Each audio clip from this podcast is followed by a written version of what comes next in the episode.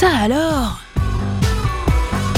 Ça alors Chaque semaine, une anecdote, une histoire avec Julien Bougeot sur Sun.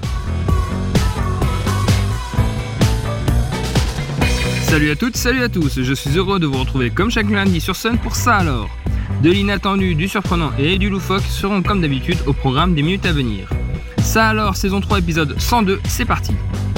Demain va débuter la 75e édition du Festival de Cannes, également connu comme étant le plus grand événement au monde dédié au cinéma. Glamour, strass, paillettes, on connaît toutes et tous plus ou moins ce qui a fait et fait encore aujourd'hui la légende de cette quinzaine. Je vous invite à soulever le mythique tapis rouge pour découvrir quelques côtés surprenants de cet événement comme nul autre.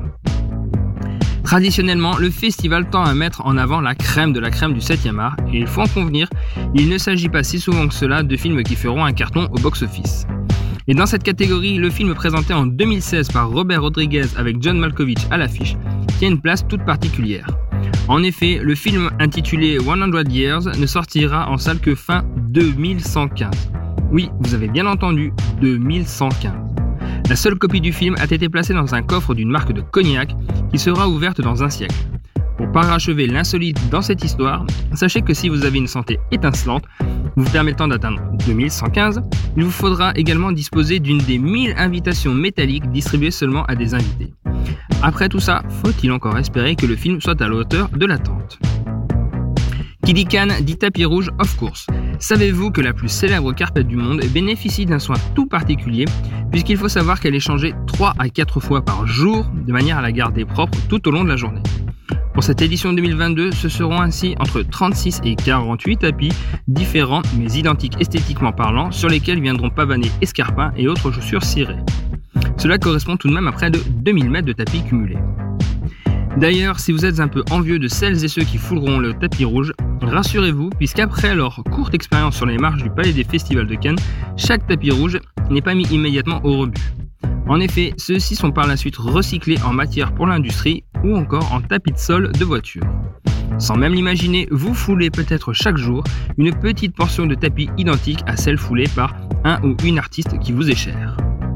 Vous l'aurez compris, le Festival de Cannes recèle tant et tant d'anecdotes insolites que j'aurais pu y consacrer bien plus qu'un épisode.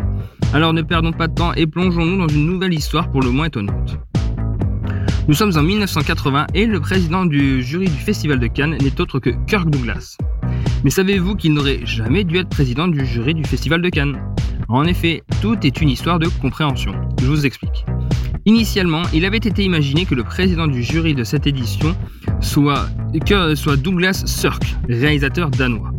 Mais une erreur de compréhension du nom fit que la personne chargée de l'en informer contacta Kirk Douglas en lieu et place de Douglas Sirk.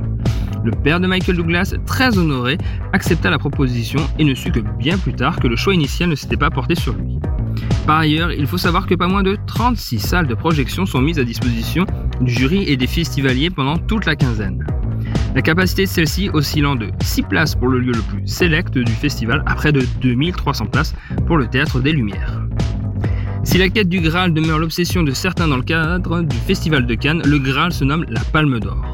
Bien au-delà du prestige incroyable que cet objet confère à son ou sa propriétaire, il faut savoir que l'objet en question est tout sauf anodin, puisqu'une palme d'or est tout de même estimée à près de 20 000 euros. Un prix qui, à coup sûr, a un vrai prix. Avant de nous quitter, je vous invite à découvrir le bonus Ça alors, une info insolite bonus à découvrir en descriptif de l'épisode sur le site et l'application MySun ainsi que sur toutes les plateformes de podcast. J'espère que ce nouvel épisode de Ça alors aura comblé une curiosité insoupçonnée en vous. Je vous dis à la semaine prochaine sur Sun et tous les jours sur Facebook dose de culture inattendue. Ça alors, disponible en replay sur myson et le